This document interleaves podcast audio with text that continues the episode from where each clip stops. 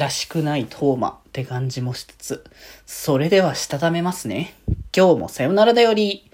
はーい。どうも、皆さん、こんばんは。デジェジでございます。はい。この番組は、今日という日に、さよならという気持ちを込め、聞いてくださる皆様にお手紙を綴るように、僕、デジェジがお話ししていきたいと思います。はーい。ということで、今日はデジモンセーバーズのね、感想会という形でね、やってきますが、今日は、えー、第9話、トーマ、栄光なき戦い、暗躍、トゲモンですね。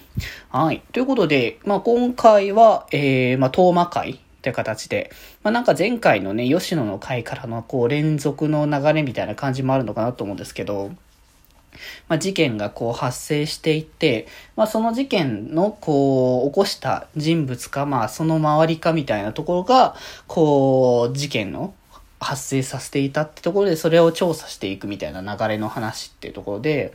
まあ、今回はプロボクサーの林選手が怪我から復帰したけ、で、その華々しい連勝をね、見せているっていうところだったんだけど、まあそんな中で、こう、裏でね、デジモンの影が、こう、見え隠れしているっていうところを、まあ、最初はね、あの、マサルがこう見つけて、どうなんだって感じで言ってたら、ね、実際本当に、その影が、デジモンの影があるっていうところだったんだけど、まあ、トーマは、そんなことをするはずがないっていう感じで、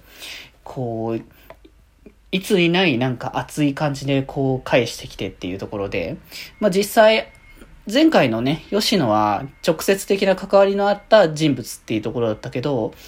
まあ、トーマに関しては直の関わりがあったわけではないんだけれども、まあ、昔から、あの、見ていて、その、憧れの選手だった。なんかね、前も話したけど、こう、クール系のタイプに見えて、しっかり根っこのところが熱いってところで、こういうボクシングとかそういう系のものが好きだっていうところもなんか、トーマの中のギャップの一つでいいなっていうところでもあるんですけど、まあで、それでね、まあダットのそれぞれがね、潜入調査って形でいろんな、えー、それぞれでね、調査をしていって、誰が結果的に本当の犯人なのかどうなのかっていうところ。で、まあそこをね、こう、それぞれで見に行って、まあ実際、えー、トーマは選手本人に、えー、マサルはジムの、えー、実際のボクシングジムの方のね、ところに向かって、で、吉野は、あのー、その、奥さんの、えー、方にいろいろ調査をしに行って、まあ結果的にまだ明言はできないけど、こう、だんだん絞られてきたっていう感じにしてたところで、まあ、あの、そんな中で、トーマが、その、早瀬選手に直接、こう、直接戦って、あの、様子を見に行くっていう感じで。まあ、